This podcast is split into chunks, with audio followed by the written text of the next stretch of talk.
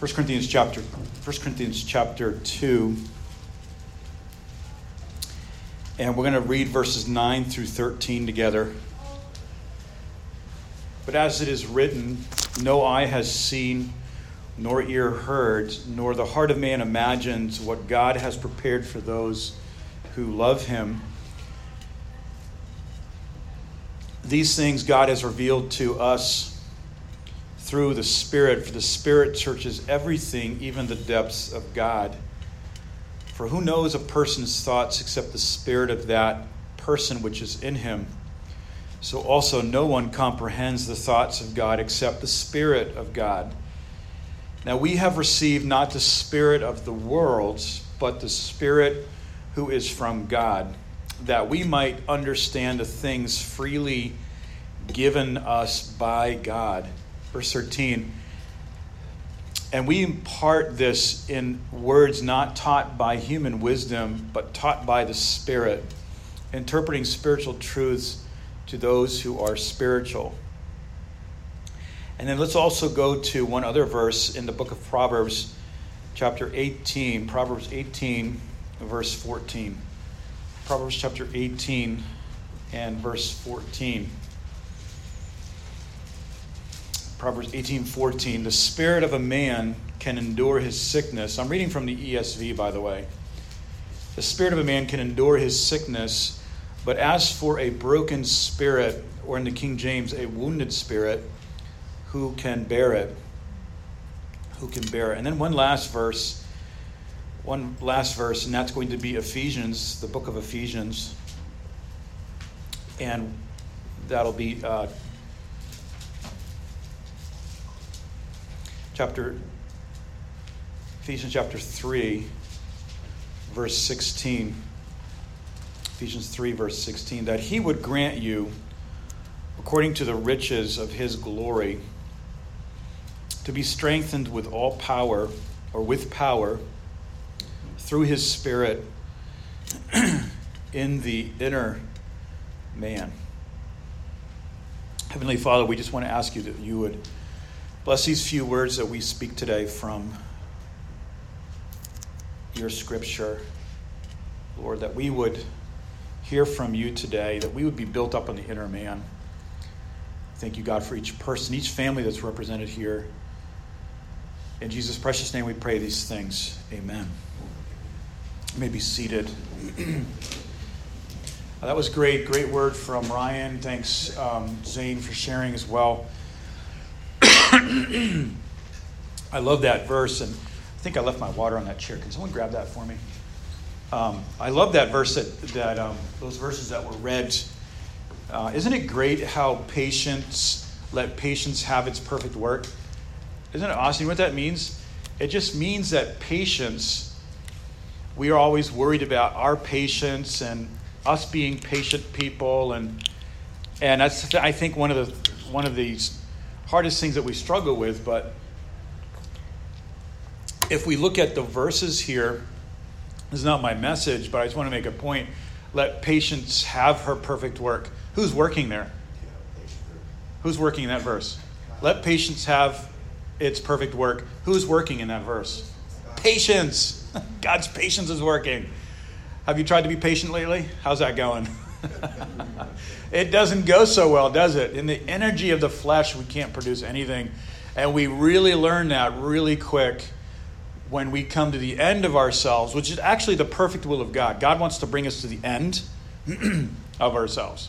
Sometimes we come to the end of ourselves, we're like, oh God, I'm so sorry that I'm at the end of myself, that I did my best and it just wasn't enough. And here I am, a crumpled, smoking mess on the floor before you, forgive me. And God's like, what are you saying? That's exactly what I wanted you to be.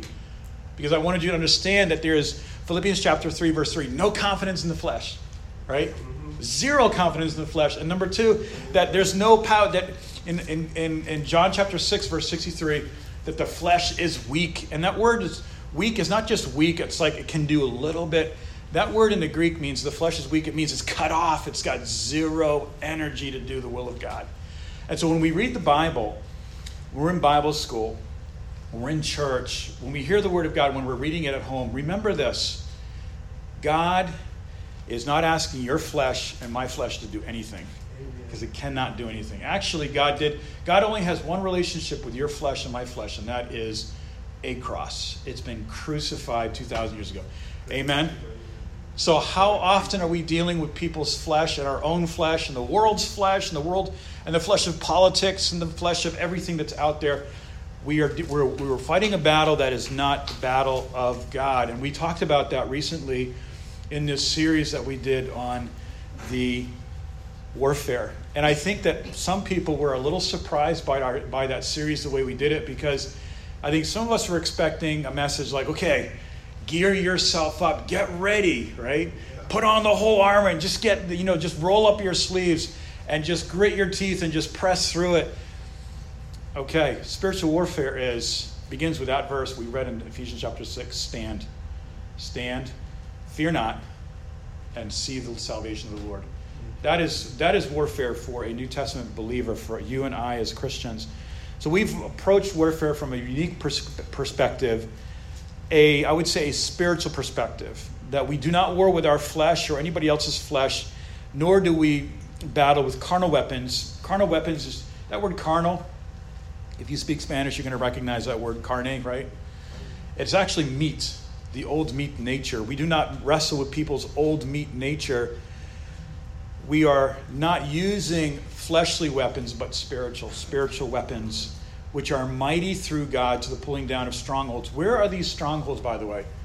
When we read, when we read that verse, where are the strongholds that we're talking about in those verses? Where are they? In my household, in my neighborhood, on my street, in my school, at my job.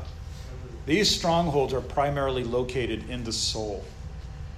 And so, what I want to talk about as we introduce this series on Romans chapter 8, and I love this chapter. If I was to live, if I was marooned on an island and I could only have one chapter of the Bible, this would be the chapter I'd live on. This would be it right here Romans chapter 8. I think sometimes when people get saved and we lead them to Christ, we give them the Gospel of John, which that's what we used to do. That's a very complex book to have someone start off with. It's better just to give them the book of Romans. It's because the, the book of Romans was written to a Roman Western mindset. The book of Mark and the book of Romans were two books that were written for the Western mindset. The book of Mark is a short book, it's to the point. It uses words like immediately and, and action words, which is really our society, isn't it? We are a society of action, um, especially Texas. Um, Texas is a place that there's a very strong work ethic, and it's not legit unless we see something happening. This is a place of action, isn't it? And it's a, it's a state that was built on pioneers and hardship and difficulty and people just coming from these different locations and starting from zero here in Texas. And so that mindset is really here. And that's why the book of Romans and the book of Mark is such a great book for us to be uh, digesting in our culture here. Romans chapter 8, though, is an amazing chapter, and it just talks about our inner life, our, our walk, our spiritual walk our inner life with God. And I want to just talk about that because many times we have just this trouble understanding and dealing with some very deep, conflicting, and even confusing, powerful, warring dynamic impulses, feelings that we just that seem to sometimes just go on inside. All of us face that. This this wave of just emotion. You get bad news, or something happens, or someone says something to us, and we just all of us have been there. I've been there and we are just we, we feel like we're on the beach and we're being the waves are just crashing on us and we're being thrown against the rocks. Has that ever happened to you? Have you ever been on the beach? My wife and i were in hawaii. Actually we got to go there for free. We're not independently wealthy but we got to go there because of our company and i went swimming there and there was that yellow sign. It had a picture of a guy in the middle of a wave. You know these pictures? Being thrown across onto the rocks and i thought oh that's that can't be me. That's not going to happen, not with these waves. And that, that's what happened. I, I was swimming there and I actually was airborne and it landed on the rocks. And that's what we feel like sometimes spiritually, don't we? That something else takes a hold of our life inside and outside, and we find ourselves crashing on the rocks. And this is, this is why we need to understand what we're going to talk about here this morning in Romans chapter 8 in this series in the month of June about the inner life. Because our spiritual life, this is the first point. I just, if you're taking notes, this is point number one. Our spiritual life inside is what overcomes. We're going to read this later in the book of Romans, chapter 8. Our inner life with God, our vertical, we like to call it, our, our communion with God, as, as Ryan was talking about today, is what is what the is what the law of aerodynamics spiritually lifts us up against above that gravitational pull towards the law of sin and death. Many times, people, many times, and I, we say this a lot, but many times we find ourselves fighting a fight that's not God's will for us to fight. And we pick fights and we get into fights with, with the devil, and it's like not even God's will because God has, through Jesus Christ, has settled that battle on the cross. And so our Christian life is not a life that's, though we have warfare, and it's a, but it's not a warfare of the flesh. It's a good fight of faith, right? It's a good fight of faith. Paul said to Timothy, war good warfare. And what is that? What is faith? It's me emotionally trying to make it happen or believe, got to believe heart and no. That's just the energy of the soul. That's just flesh energy. Fighting the good warfare of faith is called faith rest, right? Resting in what's already been done. You know, we're here. This is great. I just love seeing God put this church together and just things happening. And it's a work of faith. It's not me trying to generate something in my own emotions or in my own energy. We were at a we were at Whataburger uh, the other night at midnight, eating burgers, unadvisable, by the way, massive burgers at midnight, and we're just talking about this. We were talking about church planting, and, and sometimes like it does not get easier. Uh, it does get easier. It is very easy when God is doing it, and we just rest in what He's doing. And so I just want to say three things this morning. Number one, what is the human spirit? I, I just want to talk about these things. What is the human spirit? Number two, the priority of our inner life with God. This is so important, and we need to hear this, and this is going to change our Monday morning. What is the priority of our spiritual inner life? And then number three, the solitude, and I'm going to explain this in a minute. The solitude of the spiritual inner life. What is that solitude of the inner life? I want to talk about that. So, number one, the priority of our of what is the human spirit? What is the human spirit? Well, first of all, and I know that we know this, but maybe we don't. We are tripart beings, meaning that we're made of three parts. Number one, we're body. Anybody know that they didn't have a physical body? we have a physical body. Number two, we have a soul. And that physical body is world conscious. It's, a, it's, a, it's aware of the world, it's the styles, the latest, greatest, whatever it is, it is aware of, of, of just what is happening in politics, in fashion, and in education, and the whole world of this system that we live in. The second part is a soul. We are, we are soul. And that, part, that soul is made up of six parts. I know we've taught five, but I believe there's six parts. There's six parts to that soul. And this soul is not God conscious and it's not world conscious. What is it? It is self conscious. It's just aware of what it wants. Babies, when they, you know, when, when a baby starts to grow and you, get, you can see their soul developing, you can start to see their little preferences, their food desires, what they don't want to eat, when they want to sleep, when they don't want to sleep. These little, you can see the little soul start to grow. Soul is self conscious, soul is self awareness. And then number three, the spirit. Every human being has a spirit. And, and it is a higher consciousness, and I don't want to sound new age here, but it's a it's an awareness of something that's greater than the world and myself. It's aware of something greater. It is it is God conscious. It is God conscious. And most of Christianity, I don't say this in some arrogant way that I'm some spiritually elite person because I'm not, I'm a learner, but most of Christianity functions in the first two in their body and in their soul.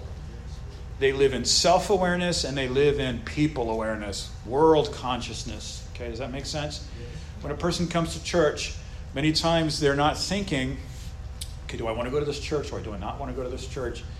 They, they're coming in and they're aware of just, and this is normal, this happens. They're aware physically of the physical ambiance of things, and they're also aware of how do I feel here. Okay, and those are those are legitimate questions, but there's a higher question. What is the spiritual mind of God? So we are made of, of three things spirit. So, what is the human spirit? I love this topic. Oswald Chambers does a great job describing this in his book called Biblical Psychology. Don't be afraid of that. How many of you have studied psychology here or studying psychology? Okay, get that book. Get that book. If you can't get it, I will send it to you. This will this is a great book by Oswald Chambers on biblical psychology and it talks about a topic that is so is so untouched. What is the human spirit? Often the human spirit is mistaken for the soul. This is what people would call today the emotional energy, passion for life. That's what, that which propels us out into life, makes us want life, makes us want to take it on, navigate, and deal with it. They say that that is the spirit, but I would say that is not the spirit. That is more a soul energy, that is more uh, a passion for life because of self awareness. I'm aware of what I want, and that's what's going to motivate me. You know, I want to do this. I want to be educated. I want to do this. I'm self aware, and then that's the soul, and that just propels a person into life. But that is not the spirit. The human spirit, the human spirit is fallen before salvation. Before we are saved, every part of us fell. We fell in our body, we fell in our soul, and also our, our human spirit has, was fallen. And the only thing, and before salvation, your spirit, and there's a lot of discussion about is the spirit dead?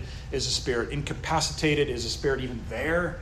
I would say that the spirit is there, but it's just incapacitated. It's handicapped. It is paralyzed. It's not functioning. It's, it's not what it's supposed to be doing. The only thing that a, the human spirit, that what your spirit, my spirit can do before we believe on Jesus Christ and the gospel of grace is just point us in the direction of the grace and the gospel of God, the righteousness of God. And when we discover that and we believe on Jesus Christ, who is a gift of grace, freely he has given us, uh, freely he, he has been given to us, will he not give us all things? This is a gift of grace. And when we, can when we begin to taste the gracious gift of Jesus Christ, there is an awakening, there's a quickening, there's a regeneration of, of that human spirit, and it's sanctified. At that moment, when you believed on Jesus Christ as your personal Savior, your spirit was set apart. It was sanctified. It became it became something that was not there before. It is a brand new it is a brand new creature. It is the human spirit. The human spirit our tripart being can be like a house. Our body is like the corpus of the house, the frame of the house. Our soul is what is inside the house the furniture, the ambiance, the curtains, the colors of the walls. But our spirit is really the window, and it's the skylight of that house. It's that part of us that we, we can look through and we can see God, we can see heaven. And that's that spirit, and I don't want to sound too mystical here or weird, but God, when He speaks to you, His words in John 6, verse 63, they are spirit and they are life. When God speaks to you, is He speaking spirit? And He's not speaking soul, He's not speaking soulish energy. He's not speaking mental intellect or he's speaking he's speaking life to us. And this is why you and I we are creatures that are spiritual creatures. We need spiritual life. We need I think what happens is is that when we get discouraged and we just kind of dilapidate into our soul, um, we so easily become our soul begins to cleave to the dust, like David said, Quicken thou me according to thy word. My soul cleaves to this earth and the wisdom of this earth and what I should do according to the earthly, earthly wisdom. What happens is that we begin to try to feed the soul. We try to feed that soul with what makes us comfortable, what makes us excited. The soul is made up of the, the mind, the will, the emotions, the consciousness, our, you know, our, our self awareness. And um, and I, I want to get into that later, but we try to feed that soul with something to make us feel better when really the answer is looking unto Jesus, the author and the finisher of our faith. And I, am getting ahead of myself, but the but at salvation in, in Proverbs chapter 20, verse 27, our, our spirit is just quickened. It's like it's like a lighter. It's, it's like a candle that's lit. Proverbs 20, verse 27 says, The spirit of a man is the what? Candle of the Lord, right? I remember when we lived in Baltimore, we had a blackout for several days. We were in a neighborhood, there was no lights. And um, we had just gotten our dog, and so I was walking the dog and walking down the street. It was pitch black, it was at night. Nothing, nothing was, you couldn't see anything. And I'm walking down the street with our, except for the, the white dog, you could, there's nothing else. You could see nothing else except for my white dog. And my wife had put in the windows candles just to light up the house. I remember being quite a ways off from our house, not really seeing anything. But when I looked down the road and I saw my house, I could see the candle, which was about that big. And it was just a, just a very, you know, just a small candle. The least amount of light dispels all darkness, doesn't it? The power of light, the power of the light. We know that the light is the Word of God. The, the spirit of a man is the candle of the Lord. And when you and I get saved, that candle is lit. He lights a fire there. There's a fire there that we didn't have before. God has a spirit. We read these and we read, we read this in the verses that we read at the beginning. God has a spirit, and the Holy Spirit searches out every part of God's soul. Same thing with the spirit of a man. Your spirit knows everything that's going on in your soul. It searches out every corner of your soul. How many of you computer capable individuals have ever seen your computer indexing? See that? Indexing information, indexing. What it's doing is your computer is going through the entire hard disk and indexing every bit of information so that it's at hand to be recalled at any second. That is what the Spirit does in a man. It is indexing, it is reading every part of your soul, knowing your soul, the good content and the corrupt content it is knowing that. The human spirit knows the condition and content of every room and corner of our soul. And so, I'm going to get to the practical here in a second. What is the difference between the spirit of a man and the heart of a man? Well, in the Hebrew mindset, in contrast to the Greek mindset, the Old Testament was written in Hebrew, right? And so the Hebrew mindset was very holistic. Hebrews didn't take things apart and look at things individually like you would take apart a car engine and there's the carburetor. Do we have, do we have carburetors anymore in cars? I don't think we do. we have something else. Fuel injectors. And we take things apart and we look at things individually. The, the Hebrew mind didn't do that. It looked at the whole picture. And sometimes it's hard to see the difference between spirit and soul and heart. I would say this just for simplicity's sake, for us to understand that the spirit of a man is really his heart. This is really the core of an individual. And this spirit, this heart is the core of us. And the condition of our heart, our heart, if we could draw a picture today, our heart's like soil. And this is what the gospel says that the heart is like soil. And the soul is like a tree that's planted in that soil. And based on the condition and the health of that soil, whether, whether it's teachable, spiritually teachable or not, is going to determine the health of that tree and the fruit of that tree. And that's our soul. And so the spirit really makes up the heart. It's the core of a person. It's the heart of a person is really where where my heart is is where my mind is going to go. Wherever my heart is, my soul is going to follow after that. If my heart is in Romans chapter 8, if, if I'm after God, seeking God, well, hungering after God, then every part of my soul, every part of my soul, all five parts or six parts of my soul are going to be after God, seeking after God. And God's going to reward that. God's going to reward that. And so this is the human spirit. The human spirit is so important to understand because this is where God wants our Christianity to take place. God doesn't because the spirit of a man is going to impact the health of his soul, right? Yes. And it's going to impact his physical body. Yes. And so if I'm healthy, this is 3 John chapter uh, 3 John verse 2 it says that you may prosper according to the, in, in paraphrasing, in, by according to the health of your soul. If my soul is healthy, then my physical body is going to reap that. I'm not going to be living in stress or I'm not going to be living, even though my body is fallen and it's subject to diseases and um, the physical world that I live in. It is possible that if my soul is healthy, because it's being governed by the Holy Spirit, then my physical body can reap peace, it can sleep better, and I'm not going to be a nervous wreck all the time. And so what's the so that's the what's the priority? That's the human spirit. What is the priority of our inner life? Now, I think that when we say this, some people start feeling condemned, like, oh, okay, I didn't pray this morning. Pastor's going to talk about prayer. I didn't read my devotional. I didn't pray with my wife or my, my family. And we're going to feel condemned. And, and especially if you're a husband, you're going to feel, um, I don't want you to feel this way, but whenever we talk about, whenever you hear spoken about your, your vertical with God, your inner life, your communion with God, the devil wants to make you feel condemned. That's just the opposite of what God is doing here today. What I'm saying is, is that the Holy Spirit, Jesus Christ, invites us into communion. Because we in ourselves, and let's, the sooner we realize this, the, the, the easier it's going to be with our Christianity, and we're going to understand the riches of grace more. But that we in our own, and this is what the book of Isaiah says no man seeks God.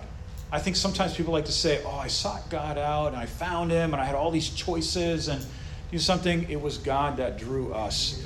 God drew us to himself. It was Peter, James, and John fishing at a, on a beach somewhere in the, in the Galilee Sea, and Jesus came to them and called them. This is the call of God. It's not me finding God, because if you leave us to ourselves, we don't find God. We find what? Ourselves. It's a, it's a, it's a, it's a, it's a, it's a journey of self discovery. I got to get moving here the, pri- the priority of the inner spiritual life. You know something? Our life, our inner life, there's nothing more important than building this up. And just building yourself up in the new spirit man, the inner man, the new person. Building ourselves up in our spirit.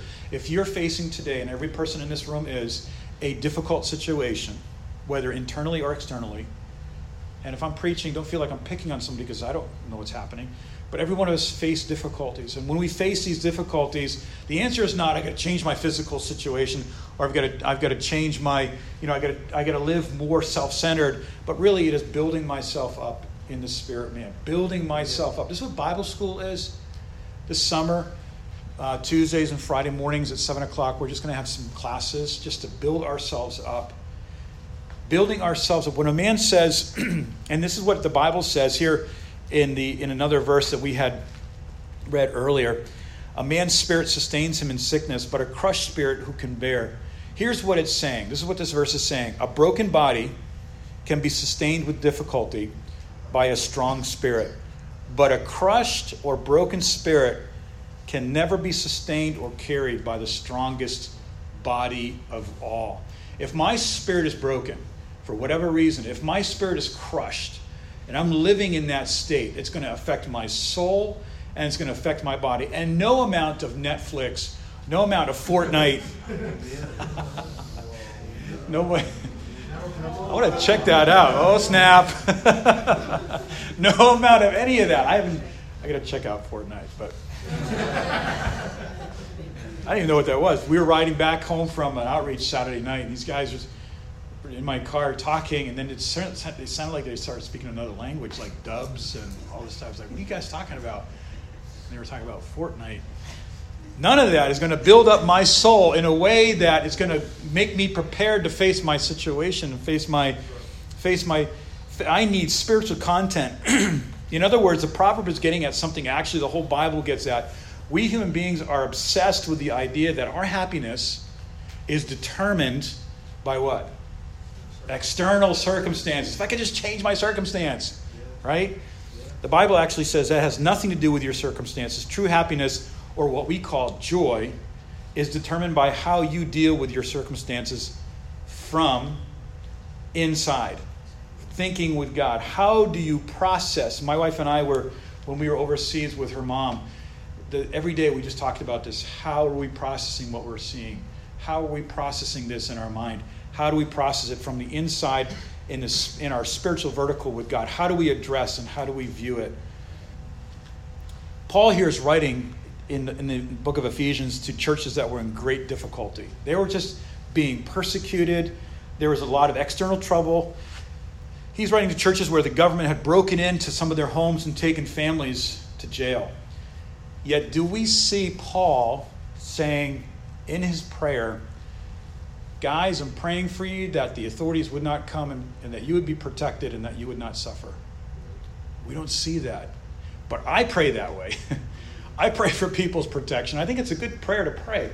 But what the primary prayer, prayer here of Paul is, is that in Ephesians 3, verse 16, this is his prayer for the Ephesian church that's in trouble. He's saying that according to the riches of his glory, he may grant you to be what? what what's that word there? Strengthened. that you may be strengthened with power through his spirit in your inner man. There, that's just that is the key point right here today. If you remember one thing from this message, if remember Ephesians 3, verse 16, memorize this verse. Paul is saying, I'm praying that you would be strengthened through the Holy Spirit in the inner man. Are you facing temptation? Are you facing some difficult decisions in your life? Are you facing some crazy situations around you? Are you, are you just discouraged with your work situation? Are you failing personally and nobody knows about it? Are you struggling with something? Do not approach this struggle in the energy of your flesh. And I would say this number two, and I, I hope this doesn't surprise you, but don't listen to people that are telling you to go in the energy of your flesh, go fight that battle. Draw near to the Holy Spirit, draw near to God. Draw near to the grace of God. Because Paul said it's not, it was not I, but it was the grace of God that was working in me, right? These are because every aspect of the of God, every aspect, his patience, his love, his every aspect of his nature is a person in its action. It's an action word. Amen. He's saying that if your life is broken, all things are wrong, and your spirit is strong and powerful, you can move into this world and into this situation from a point of strength. You ever watch a boxing match and let's say let's use let's use basketball. Okay.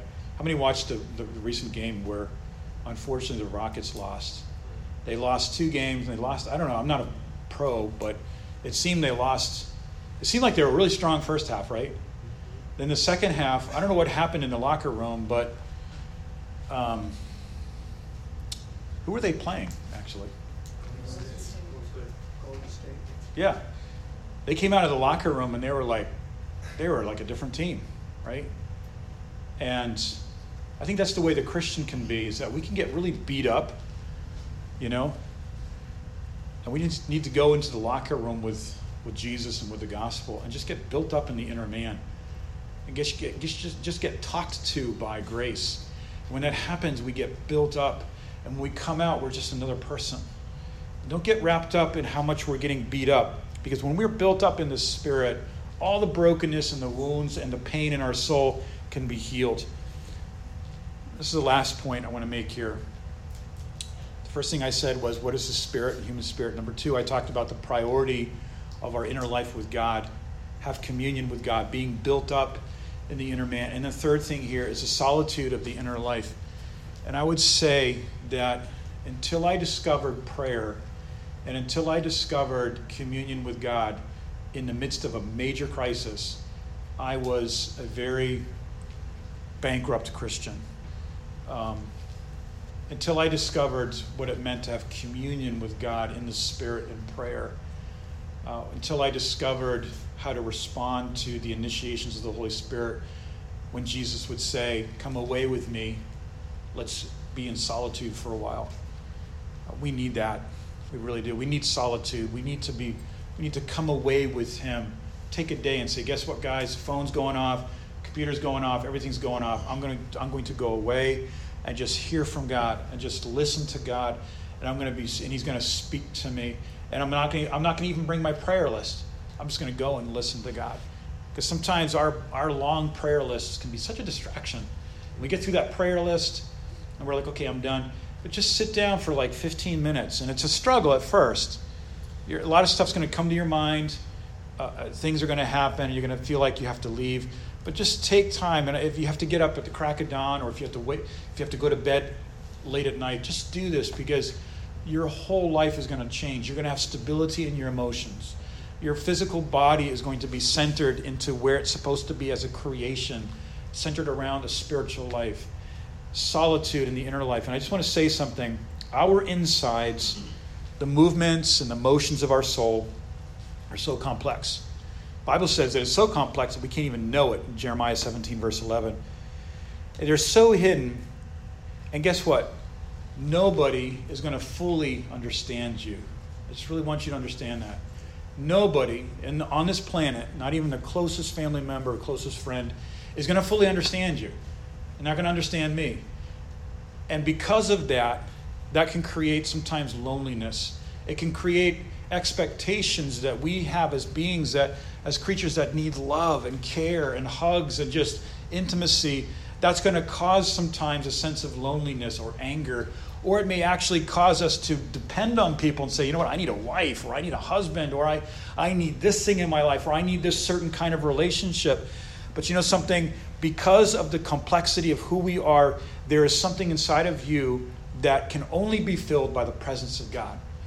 And the presence of the Word of God and the presence of His Holy Spirit. Nothing else can fill that. No other person, no other object, no other car or house or, or diploma or standard of living can ever fill that. And therefore, we sometimes, when we are, when we are not living with that intimacy with God, we can live in loneliness. And couple loneliness and add, add to that um, the pressures of life, the pressures of family, the pressures of your career. That was not the way we were made. And Proverbs chapter 10, I'm sorry, Proverbs chapter 14, verse 10 explains this. Finally, found a verse that, that would explain this. Each heart knows its own bitterness, and no one else can share its joy. So I, I hope that's not bad news, but I want us to understand that there's a part of you and I that no person could ever meet and that we should never expect other people to meet. We got to get that from God, right? The curse of any relationship, friendship, dating, or marriage happens, or business relationship, or whatever kind of relationship that we have. The curse of that relationship is when I put on somebody else something that only God can give me. Is that clear?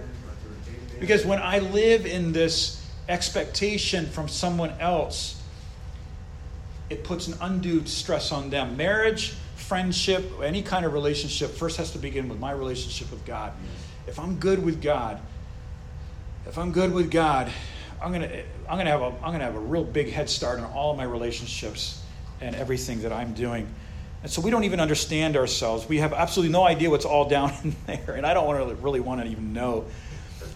And you and I have a better idea than anybody else, but nothing compared to what God can see. And so we have this sense of loneliness, but we don't have to live there when we have an inner spiritual walk, intimate communion with God in our spirit and in our life, we are no longer alone in this world. And we can face lonely situations and yet have what it takes. I'm going to finish with this. When we are filled with the Holy Spirit, when we live in that communion with God, and how does that work practically? When we allow the words of life in John 6, verse 63 to quicken us when we open the Word of God and we let it speak to us and we let it pour into our soul, then that quickens us on a spiritual level.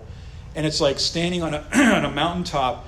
Everything is so much clearer and so much, I understand where I am. How many of you have ever gone hiking in the woods and you're just out there and everything kind of looks the same, but when you get to that peak or that elevated place, you can kind of see, like, oh, this is where I came from, this is where we're going, uh, this is the weather that's coming. When we do that with God, when we meet with Jesus in prayer, when we draw near to Him, and again, prayer is not your exercise towards God. That, that's just legalism. That's Judai. That's the Judai. That's the Judaistic message that followed Paul everywhere where he went. He went to, to Galatia. The Judaizers followed him. And believe me, we're hearing a grace message, and there's going to be spiritual Judaizers that will follow after, that will try to um, that will try to um, corrupt your simple faith in Jesus Christ. When we draw, when, when we say, Jesus, call me and I will come, that's what it says in Song of Solomon, right? Call me and we will run after you. That's what it says. Call me. And it's the woman speaking to, uh, to the bridegroom. Call me and I will come after you. And that's what we, that's what we want to do. God, I don't pray enough. God, just call me and I'll pray and then it won't be, it won't be a question about how much or how little. Call me. God, I don't have a conviction in this area of my life. I seem to be failing in this area. God, give me a conviction. Let your word permeate my soul and let it re- resonate with your heart and your mind so that so that that is my conviction as well. God, I don't have patience in this situation. Well, no condemnation. Romans chapter 8, verse 1. And so next Sunday's message is going to be so awesome because it's going to be one of the greatest declarations of the church today, Romans chapter 8, verse 1. There's therefore now no condemnation for those who are in Christ, period. No condemnation. There's no condemnation. Stop condemning yourself. Stop con- condemning other people. And don't live in that condemnation. Just allow, allow the Holy Spirit to draw you to Himself and just say yes. This is our part. Belief is just saying yes and look. Yes and look. That's, that's what repentance is. God, I repent of this sin. Okay, I named it. That takes about whatever, 30 seconds or whatever that does. And then I, now I look at Jesus Christ. Sometimes people say, well, you got to be really sorry. you got to have a lot of sorrow. You know, the godly sorrow that's talked about. You got to really sorrow for your sins. I don't know. Without the Holy Spirit, I can't sorrow for my sins. Because actually, without God, without Jesus, without the Holy Spirit, I love my sin. I like it. You know, I just like, because I'm a fallen creature. But when the Holy Spirit comes into our life and we draw near to who we are in Jesus Christ as a brand new creation with no, with no history in the flesh. I love this. Galatians chapter 1, verse 14. I'm going to finish with this. Paul said, When I was in my mother's womb, okay, I was sanctified and set apart for the gospel. Isn't that great? Paul said that before there was any history in his flesh, in his mother, mother's womb, before he even committed his first sin, he was already sanctified in the gospel. He was already called by God. Meaning this, that before you and I had any history, any track record, any background issues in our life, we already had a history with God. And when we think this way, we are spiritually minded, we're thinking with God, and our soul's going to get healed, and our physical body can actually get healed because God still heals physical bodies today. Yeah. I want to read this one, one, one old hymn about Jesus walking with us through the, every dark valley. He's the only one that can understand you, He's the only one. And I, I like this hymn. You're going to recognize it. It's by C. Austin Miles. He wrote it in 1912. I come to the garden alone while the dew is still on the roses, and the voice I hear falling on my ear, the Son of God discloses. And he walks with me, and he talks with me, and he tells me I am his own. Hallelujah. And the joy we share as we tarry there, none other has ever known. Amen? Let's pray. Heavenly Father, we thank you that we do not walk this life alone, Lord. That in many ways we are creatures of solitude, but we are not left to ourselves because Jesus walks into our garden and he talks to us and he walks with us. And he tells us that we are his own. And that joy that we share is not based on any happy circumstances, but I can be in the worst of circumstances and just have inner peace in my heart. And Lord, maybe we're not there. Maybe we're not there today. It's okay. There's no condemnation. If I'm not happy in my situation or my or my life or whatever's going on, my financial situation, it's okay. There, there is no condemnation. Just ask Jesus to draw you into himself. And when you do that, he responds. Let's do that today as we close in prayer. Just let him draw you to himself. If you need to, get alone with God and just listen to God speak to you through his word. Not self pity, not anger, not self disappointment, or any of those psychological games we play, but just let him speak to you in the inner man and build you up in your spirit. Because it's not by might nor by power, but by your spirit in us, Lord. And we thank you in Jesus' precious name. We pray these things. Amen.